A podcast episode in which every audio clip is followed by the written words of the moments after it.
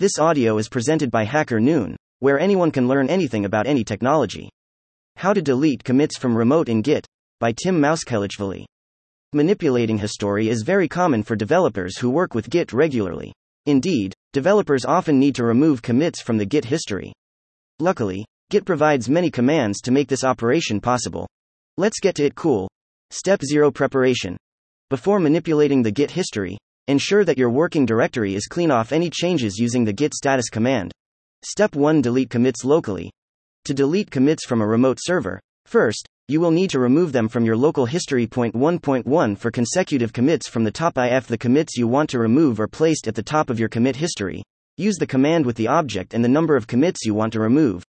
This command will remove the latest commit. This command will remove the latest three commits. You can also remove up to a specific commit using a commits hash, like so. 1.2 for non consecutive commits if, however, you want to remove non consecutive commits, you'll need to use an interactive rebase. Find the last commit hash containing all of the commits you want to remove using the command. Start an interactive rebase with. In the edit screen, find the commit lines you want to remove and remove them.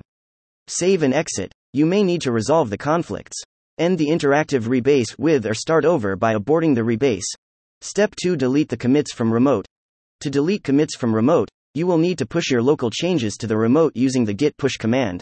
Since your local history diverges from the remote history, you need to use the option. Final thoughts.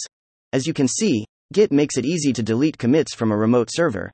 However, you need to be careful when using the command with the option because you could lose progress if you are not cautious. Thank you for reading. Thank you for listening to this HackerNoon story, read by Artificial Intelligence. Visit hackernoon.com to read, write, learn, and publish.